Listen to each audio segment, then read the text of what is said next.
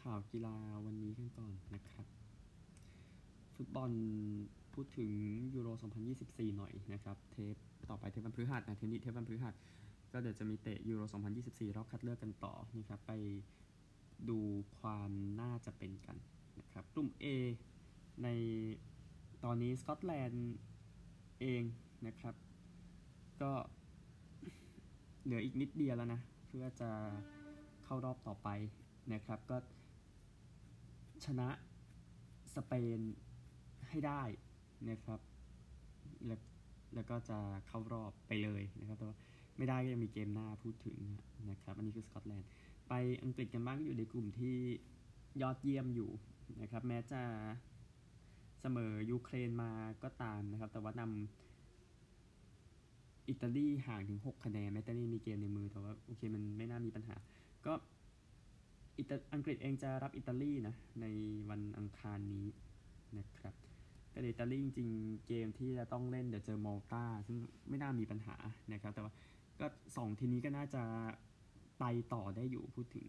กลุ่มดีกลุ่มนี้มีเวลส์อยู่นะครับแต่กลุ่มนี้ที่สนุกสูสีโอเคโครเอเชียน่าจะลอยตัวในมุมที่ว่า 4 เกม 10 แต้ม แต่ว่าตุรกี10 อาร์เมเนีย 7 เวลส์ 7 แต่นั่นนี่เล่น 5 แต้มแล้วพูดถึงนะครับ ก็ โครเอเชียมีเกมในมืออยู่แต่เกมนั้นคือเกมรับตุรกีนะครับ มันอาจจะทำให้เหนื่อยอยู่นะกับอะไรที่เกิดขึ้นนะครับในกลุ่ม H เองเนี่ยที่เข้มข้นมาก ๆ ในเวลานี้สโลวีเนียเดนมาร์กฟินแลนด์คาซัคสถาน 6 จาก 10 เกมมี 13 13 12 12 แต้มนะครับ ก็ถือว่าร้อนแรงทีเดียว ซึ่งเดี๋ยว 4 ทีมนี้จะแย่งกันนะครับ เดี๋ยวตารางค่อยว่านต่อไปนี้พูดรวมๆก่อนกลุ่ม B นะครับ ก็ ไอร์แลนด์ก็เหมือนจะเรียบร้อยไปแล้วนะในมุมนั้นเนเธอร์แลนด์เองก็ยังคุมความได้เปรียบอยู่ฝรั่งเศสเองลอยตัวไปแล้วแน่ๆนะครับ5นัด15แต้มเต็มนะนะครับเนเธอร์แลนด์เองก็เดี๋ยวก็เดี๋ยวจะตามฝรั่งเศสไปกรีซเองก็แต่กรีซเองก็ก็พอมีทัวร์นาเมนต์ที่พอสู้ได้บ้าง จากก่อนอันนี้มันไม่ได้ดีขนาดนั้นนะครับกลุ่ม F นะครับเบลเยียมกับออสเตรียเนี่ยนำ สวีเดนอยู่ 7 แต้มเหลืออีก3นัดไม่น่ามีปัญหาแล้วนะครับ แล้วก็กลุ่ม J นะครับโปรตุเกสสิลอยตัว6นัด18 แต้มเต็มแต่ว่าสโลวาเกียนำลักเซมเบิร์กอยู่แค่ 3 คะแนน ในเวลาซึ่งลักเซมเบิร์กก็มีทัวร์นาเมนต์ที่น่าแปลกใจเหมือนกันกับอะไรที่เกิดขึ้นอยู่ตอนนี้นะครับ กลุ่ม I ลุ้นกันอยู่ 3 ทีมสวิตเซอร์แลนด์โรมาเนียอิสราเอลนะครับ ก็ อิสราเอลเองอาจจะไม่ได้เล่นเลยนะครับเนื่องจากประเด็นที่เกิดขึ้นในเวลานี้นะครับ ก็ก็ดูสวิตเซอร์แลนด์กับโรมาเนียนะที่จะเตะกัน กลุ่ม G เองลุ้นกันอยู่ 3 ทีมฮังการีเซอร์เบียมอนเตเนโกร10 18 แต้มแต่ฮังการีมีเกมในมือนะครับ ก็นี่คือที่ต้องดูกันนะฮะเซอร์เบียสิ งานหนักไปเยือนฮังการีแล้วเดี๋ยวจะรับมอนเตเนโกรนะครับสถานการณ์ใน กลุ่มนี้ก็ยังเข้มข้น กลุ่ม E กลุ่มสุดท้ายก็ยังแย่งกันอยู่แอลเบเนียเช็กมอลโดวาโปแลนด์10 8 8 6แต้มทีมที่มีเกมในมือคือเช็กนะครับ แต่ว่าเช็กไม่น่าพลาดที่เหลือก็ลุ้นเอานะครับ นี่คือภาคบรรยายนะครับ ไปตารางกันบ้างเกมที่จะเตะกันเริ่มจาก5ทุ่มคืนพฤหัสต่อศุกร์นะครับลัตเวียเจออาร์เมเนีย แล้วก็ตีหนึ่งสี่สิบห้ามีสเปนกับสกอตแลนด์ เบลารุสกับโรมาเนีย อันดอร์รากับโคโซโวแอลเบเนียกับเช็กเกียหมู่เกาะแฟโรกับโปแลนด์ไซปรัสกับนอร์เวย์โครเอเชียกับตุรกีนะครับ ดูโครเอเชียตุรกีไว้นะครับสเปนกับสกอตแลนด์ก็ มันเหมือนมันก็คงรอดทั้งคู่ไง มันก็เลยไม่ได้มีอะไรมากกว่านั้นนะนะครับ แล้วก็ฟุตบอลโลกรอบคัดเลือกในโซนอเมริกาใต้จะเตะในวันศุกร์ ต่อเช้าเสาร์นะครับเดี๋ยวเทปวันศุกร์เราค่อยว่ากันครับ กีฬาอื่นๆนะครับอ่าฟุตบอลก่อนออสเตรเลียคุยกับอินโดนีเซียอยู่ในการที่อยากจะจัดฟุตบอลโลกปี 2034 นะครับ ก็อินโดนีเซียเองโอเคแน่นอนเตรียมที่จะจัดฟุตบอล U17 ชิงแชมป์โลก ซึ่งเดี๋ยวจะเริ่ม แข่งกันในเดือนหน้า ก็คือคนที่กำลังคือโตเฮียร์นะโตเฮียร์ที่เป็นสมาชิกของ IOC ด้วยกันกับจานนี่อินฟันติโนนะครับ ก็เธอเองก็เคยเป็นประธานอินเตอร์มิลานนะซึ่งอินฟันติโนก็เป็นแฟนทีมนั้นนะนะครับ ก็ที่ประเทศที่จะต้องสู้กับซาอุดิอาระเบียจะต้องส่งเอกสารในวันที่ 30 พฤศจิกายนนะครับ ประเทศในเอเชียและโอเชียเนียเท่านั้นนะครับที่สามารถเสนอตัวสู้ศึก ปี 2034 ได้หลังจากที่ทวีปอื่นๆเนาะไปอเมริกาเหนือในปี 2026 ปี 2030 นะครับ ก็มีทั้งยุโรป แอฟริกา อเมริกาใต้ก็เหลืออยู่แค่นั้นนะครับ ก็ประมาณ คนประมาณน่าจะเยอะนะครับ ก็ออกมาพูดในมุมว่า โอ้ยซาอุดีอาระเบียอยู่แล้วจะทำไมล่ะอะไรแบบนั้นนะนะครับ เพราะว่าทุกอย่างมันดูรวดเร็วเหลือเกินแล้วดูเหมือนพยายามทำตัวเหมือนพร้อมอะไรแบบเนี้ยนะครับเอาคริกเก็ตชิงแชมป์โลกกันบ้างเกมเดียวที่เล่นไปเมื่อวานนี้อัฟกานิสถานกับอินเดียที่เดลีนะครับอัฟกานิสถานนั้นตีก่อนนะครับตีจนจบนะ จบ 272 ออก 8 นะครับ โยนดีสุดนั้นเป็นจัสปริตบุมราห์ 4 wicket เสีย 39 อินเดียเองใช้ 35 over ตีแซงได้ที่ 273 ออก 2 นะครับ เวชามาตี131อิชาเออขอโทษครับวิรัตโคห์ลีตี55ไม่ออกโยนดีสุดนั้นเป็นราชิดคาน2 wicket เสีย57อินเดียขึ้นไป2-0อัฟกานิสถานลงมา0-2นะครับ ก็เกมที่จะแข่งวันนี้ที่จะชี้ชะตาที่เกิดขึ้นกับออสเตรเลียนะครับจะเป็นเกมออสเตรเลียกับแอฟริกาใต้ ซึ่งเกมนี้จะแข่งกันบ่ายสามโมงครึ่งจากที่ลักนาว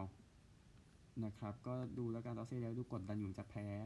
อินเดียมาแล้วก็ตอน6โมง5นาทีจะมีเกม 1 วันเกมที่ 2 ระหว่างออสเตรเลียกับเวสตินดีสที่เมลเบิร์นนะครับ ล่าสุด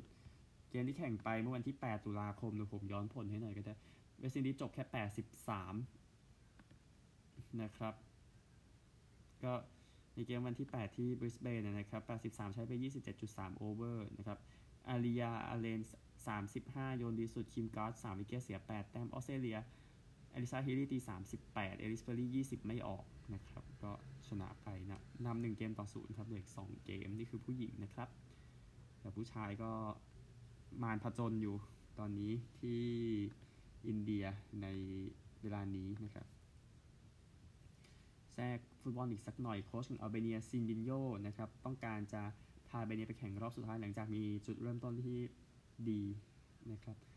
ก็อดีตกองหลังอาร์เซนอลและบาร์เซโลนาคนนี้ก็เดี๋ยวจะพาอัลเบเนียดวลกับเช็กในวันพฤหัสบดีนะครับนำกลุ่มอยู่อย่างที่แจ้งให้ทราบไปแล้วนะครับ ก็ไม่ต้องไปแชมป์กลุ่มได้ได้ที่ 2 กลุ่มก็พอเพราะว่าโอเคโปแลนด์มีปัญหาอยู่ในเวลานี้นะครับ ก็เดี๋ยวดวลกับเช็กนะพูดถึงนะฮะเอา UFC นิดนึงนะครับเดี๋ยวไปรักบี้แน่นอน ก็ชาลส์โอลิเวล่าที่บาดเจ็บไปนั้นจะไม่ได้ชกกับอิสลามมาคาเชฟนะครับก็มาคาเชฟเองก็จัดการโอลิเวล่าไปในยกที่2แล้วนะครับ ก็น่าเสียดายสำหรับคู่ที่คนจะเจอกันในอาบูดาบีใน UFC 294 ที่กำลังจะมาถึงนะครับก็จะแข่งกัน 21 ตุลาคมนะพูดถึงนะครับก็โอลิเวล่าเองเพื่อมา rematch เนี่ยก็จัดการเบเนลดา ดาลิชจากอเมริกาเดือนมิถุนายนนะครับ แต่ว่าก็คงไม่ได้สู้กันแล้ว เดี๋ยวค่อยว่ากัน 21 ตุลาคมนี้ที่เอทัสอารีนาที่อาบูดาบี เดี๋ยวผมแจ้งตารางอีกทีหนึ่งนะครับ พูดถึงรักบี้กันหน่อยแน่นอนเกมรอบ 8 ทีมสุดท้ายจะแข่งกันในช่วงสุดสัปดาห์นี้นะครับ โดยเบอร์ 8 ครับ เกเกอรี่อัลดริดออกมาบอกเมื่อวันพุธนะครับ บอกว่าฝรั่งเศสนั้นต้องเพิ่มความแข็งแกร่งมากกว่านี้ เพิ่มความแข็งแกร่งทางร่างกายนะครับที่จะต้อง ที่จะเป็นได้ที่ต้องดูกับแอฟริกาใต้นะในเกมนี้นะครับอัลดริดเอบอกใน press conference นะครับบอกว่าพวกเราทราบว่าพวกเขาจะเล่นอย่างไรแน่นอน DNA ของพวกเขาแล้วนี่พวกเขาเนี่ยมันมันเกี่ยวกับสภาพร่างกายนะครับ เราจะต้องใส่ให้หนักกว่าใน 80 นาทีนี้นะครับ ก็ เราได้รับคำเตือนแล้วว่าเกมที่เล่นในมาร์กเซยเมื่อปีที่แล้วพวกเขาเล่นได้ถึง 80 นาทีจริง ๆ นะครับอันนั้นแหละจุดสำคัญนะฮะไอร์แลนด์เองแน่นอนที่เป็นสิ่งที่แฟนๆรักบี้ทราบเนาะว่าตกรอบ 8 ทีมสุดท้ายมา 7 ครั้งแล้วในการแข่งขันรักบี้ชิงแชมป์โลกไม่เคยผ่านไปเลยนะครับก็โค้ชแอนดี้ฟาเรลนะครับออกมาบอกว่าความสำเร็จและความรู้เลยในอดีตนั้นมันไม่เกี่ยวเลยกับการที่ไอร์แลนด์จะลงสนามในเกมดวลกับทางนิวซีแลนด์นะครับ ก็ไอร์แลนด์เอง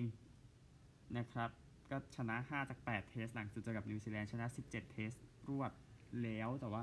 ประเด็นก็คือทุกอย่างมันดูเหมาะเหลือเกินการที่นิวซีแลนด์จะไปต่อนะครับในเกมนี้นะครับ ก็ทางกัปตันจอห์นนี่เซ็กซ์ตันบอกว่าเราทำงานเกี่ยวกับเกมเรื่องสภาพทางจิตเนี่ยมาตลอด 4 ปีที่ผ่านมานะครับก็ เราต้องเตรียมตัวให้ดีต้องเราต้องลืมความกดดันในอดีตไปเขาบอกอย่างนั้นนะครับอันหนึ่งแม็คแฮนเซนเจมส์โลว์นะ เตรียมพร้อมจะลงให้กับทางไอร์แลนด์นะครับ ก็ปีกไอร์แลนด์แหละแม็คแฮนเซนนะครับ ที่พร้อมในจุดนี้ก็เจ็บน่องไปในเกมชนะสกอตแลนด์ครับ แต่ว่าพร้อมที่จะกลับมานะครับในเกมเจอกับนิวซีแลนด์ที่ว่านี้ ก็ BBC ลงบทความย้อนอดีตไปนะครับในรอบ 8 ทีมสุดท้ายในอดีตนะครับก็ไอร์แลนด์เองครั้งที่ใกล้เคียงมาก ๆ ก็คือตอนที่เล่นในบ้านเจอออสเตรเลียในปี 1991 นะครับ ซึ่งออสเตรเลียชนะ 19 ต่อ 18 นะครับ ก็ try ของไมเคิลไลนาห์นะในช่วงท้ายเกมก็ทำให้ออสเตรเลียนั้นจัดการไอร์แลนด์ถึงบ้านนะครับ 4 ปีต่อมาออสเตรเลียตกรอบนี้นะครับ แพ้ให้กับอังกฤษที่เคปทาวน์นะครับ ก็ ทางร็อบแอนดรูนะเตะเตะ drop goal เข้านาทีสุดท้ายนะครับให้อังกฤษนั้นจัดการไปได้แต่ว่านิวซีแลนด์แข็งแกร่งเกินไปที่ทราบกัน ปี 1999 นะครับ drop goal ของเจนนี่เดอเบียร์5ครั้งในนี้นะครับทำแอฟริกาใต้จัดการอังกฤษ 44 ต่อ 21 ที่สตาดเดอฟรองซ์นะครับก็เป็นเกมที่น่าจดจำแต่ว่าแอฟริกาใต้ไปแพ้ออสเตรเลียอย่างคลาสสิกนะครับ ปี 2007 เองนิวซีแลนด์ก็ตกรอบนี้นะครับก็แพ้ให้กับเจ้าบ้านอย่างฝรั่งเศสไปเจ้าบ้านชนะ 20 ต่อ 18ยานนิคโชซียงนะครับที่ทำ try แต่ว่ามันจะเป็น try ที่ดูมีความขัดแย้งหน่อยๆนะกับอะไรที่เกิดขึ้นอยู่นะครับฝรั่งเศสเองไปแพ้อังกฤษครับในรอบนั้นปี 2015 นะครับก็สู้สุดฤทธิ์แล้วสำหรับทางสกอตแลนด์นะครับ ก็ทางเบอร์นาร์ด โฟลี่นะครับที่มาเตะประตูทีสุดท้ายให้ออสเตรเลียชนะ ซึ่งซึ่ง World Rugby มาบอกทีหลังกันนะครับว่ามันเป็นการตัดสินใจที่ไม่ถูกต้องนะครับของกรรมการเครกจูแบร์นะครับปี 2015 เองนะครับก็ฝรั่งเศสที่ตกรอบที่เขี่ยนิวซีแลนด์ตกรอบมาก็โดนบ้างในปี 2015 ที่นิวซีแลนด์ไล่อัดฝรั่งเศส 62 ต่อ 13 ในเส้นทางที่นิวซีแลนด์ไปป้องกันแชมป์ได้ที่อังกฤษนะนะครับนั่นคือ เรื่องที่เกิดขึ้นนะครับต่อนะฮะสำหรับผลเทนนิส Shanghai Masters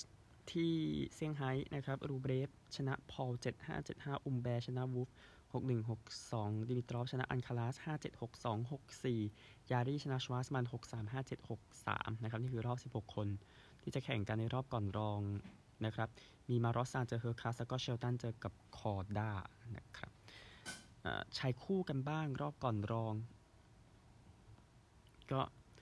แข่งไปแล้ว 2 คู่เหลือ 2 คู่นะครับ เซบายอสกับกาโดเลชนะฮาร์สกับซิติปัส76ไทยเบรก72แล้วก็63แล้วก็นอรี่กับพิจิกตะ ชนะกอนซาเลสกับบอลเตนี่64 36 super tie-break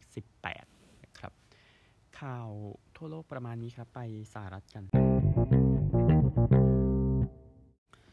เอาอเมริกันฟุตบอลกันก่อนนะครับ แม็กโจนส์นั้นจะเป็น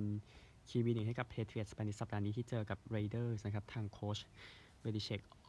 ออกมาบอกนะครับกับโจนส์เองมีปีที่แย่นะครับ ก็ในเกมแค่เกมล่าสุดการขว้างไปได้ 12 จาก 22 ครั้ง 2 intercept ครับ แล้วก็นิวอิงแลนด์แพ้นิวออร์ลีนส์0ต่อ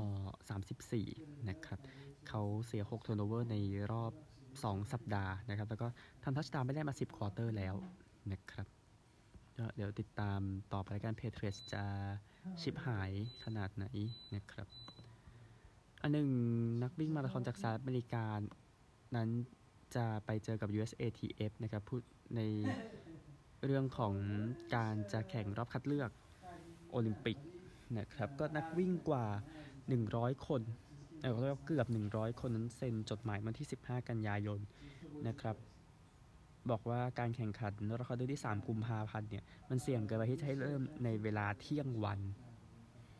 นะครับ ก็บอกอย่างนั้นนะฮะเดี๋ยวติดตามแล้วกันคืออุณหภูมิในเดือนกุมภาพันธ์เนี่ย มันสูงกว่า 70 องดีกรีฟาเรนไฮต์ทั้งนั้นเลยนะครับ ก็ 70 องศาฟาเรนไฮต์แปลกลับมาเป็นเซลเซียสก็ 21 องศาเซลเซียสนะครับแต่สภาพก็คงแน่นอนนะมันไม่ได้เหมาะกับ การแข่งขันมาราธอนแบบนี้สักเท่าไหร่นะครับ เอานี่กันก่อนก็คือยิมนาสติกนะครับ แชมป์โอลิมปิกออลราวคนนี้แมรี่ลูเรตตันนั้นเป็นโรคปอดบวมแล้วก็อยู่ในโรงพยาบาลในเท็กซัส ลูกสาวแมคเคนนาเคลลี่นะครับ บอกว่า เธอเนี่ยกำลังต่อสู้อยู่นะครับ และไม่สามารถหายใจเองได้นะครับ ก็เคลลี่เองก็ เขียนว่าเรตตันนั้นตอนนี้ไม่มีประกันชีวิตนะครับ ก็เรตตันเองได้เหรียญทองโอลิมปิกที่ LA นะครับ โตมาที่แฟร์มอนต์เวสต์เวอร์จิเนียนะครับ แล้วก็เป็นฮีโร่ของ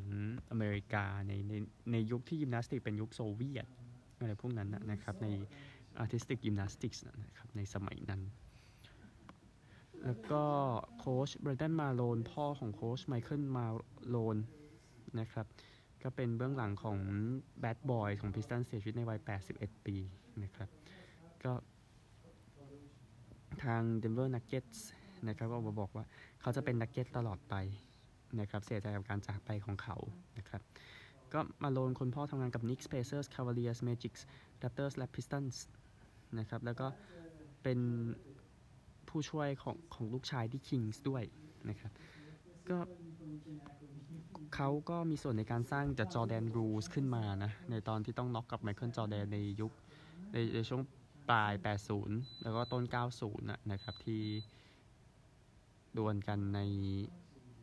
สมัยนั้นนะครับ ก็ไมเคิลมาโลนนะครับ ก็ออกมาบอกตอนระหว่างรอบชิงว่าพ่อเขาไม่อยากให้เขาเป็นโค้ชว่าเขาคงรู้อะนะครับ แต่ว่าเขาก็ไม่ได้ฟังเออถึงจุดนี้ลูกชายก็ได้แชมป์ไปแล้วนะครับกับ ทาง Denver Nuggets นะครับ แล้วก็ฮอกกี้เองนะครับนิวเจอร์ซีย์เดวิลส์เซ็นสัญญากับโค้ช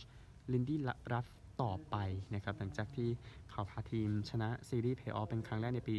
ตั้งแต่ปี 2012อะตอนที่น็อกเรนเจอร์สไปได้นะครับ รัฟเองวัย 63 ปีแล้วครับ ไม่ได้ประกาศเรื่องของสัญญานะครับ เขาเองเป็นหนึ่งใน 6 คนนะที่ชนะอย่างน้อย 800 เกมใน NHL นะครับ ในการคุมทีม นะครับ ก็ก็เจ้าหน้าที่สโมสรนะครับเดวิดบลิตเซอร์ออกมาบอกนะครับในตำแหน่ง managing partner นะเขาบอกว่าทีมที่อายุน้อยเนี่ยมันพัฒนาขึ้นมาได้ดีมากในยุคของลินดี้นะครับเดี๋ยวติดตามตอนต่อไปแล้วกันเดวิลส์ในฤดูกาลที่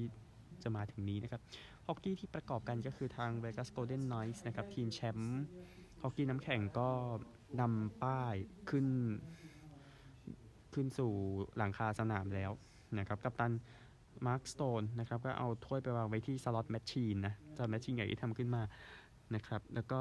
slot machine นั้นก็เป็นรูปถ้วยเป็นรูปแจ็คพอตขึ้นมา แล้วก็ banner นะครับธงก็ขึ้นมาแล้วก็ขึ้นไปบน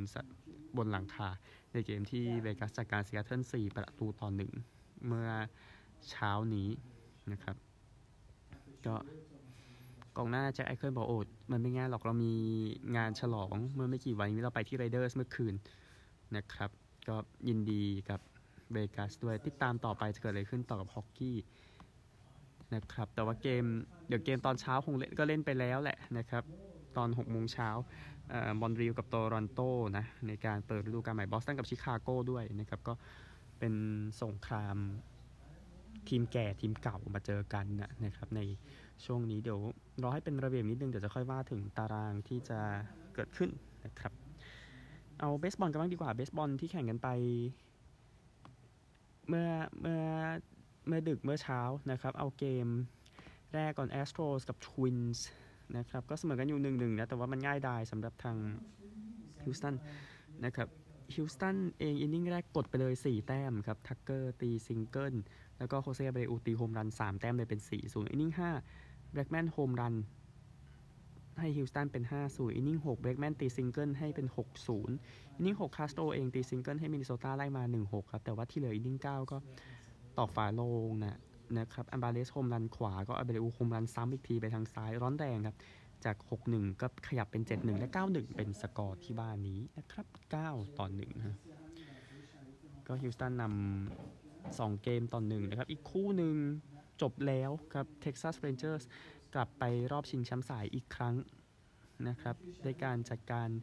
ว a ติมอร์ออริโอสไปได้ก็ไล่กว่าออริโอลส์ที่ชนะ 101เกมไปนะครับเท็กซัสนำก่อน 1-0 จากซีเกอร์โฮมรันไปทางขวานะครับเป็น 1-0 inning 2 แหละนะครับก็กาเวอร์ตี double ให้เท็กซัสนำ3-0 inning เดียวกันกาเซียโฮมรันไปทางซ้าย เป็นโฮมรัน 3 แต้มครับเลยนำ6-0 inning 5เฮนเดอร์สันตีซิงเกิลไล่มาให้บัลติมอร์เป็น 1-6 แล้วก็ inning 6 โลตีโฮมรันอีกไปทางขวาเลยเป็น 7-1 3โฮมรันครับส่งเท็กซัสเรนเจอร์สไปชิงแชมป์สายได้พักด้วยนะครับ ก็อันนี้คงเป็นเรื่องสำคัญเหมือนกันนะครับ ได้พักไปก่อนด้วยนะครับ ก็สำหรับเกมเช้านี้นะครับ ก็เดี๋ยวคงเล่นไปแล้วแหละ ถ้ามาฟังก็ฟิลาเดลเฟียกับแอตแลนตาเกม 3 ตอนตี4นะครับ แล้วก็มินนิโซตากับฮิวสตันตอน 6 โมงเช้าอาริโซนากับLA ตอน 8 โมงเช้านะครับ ซึ่งฮิวสตันขึ้นแท่น 2-1ดีแบ็กขึ้นแท่น 2-0 อยู่ในเวลานี้ ส่วนเกมเช้าวันศุกร์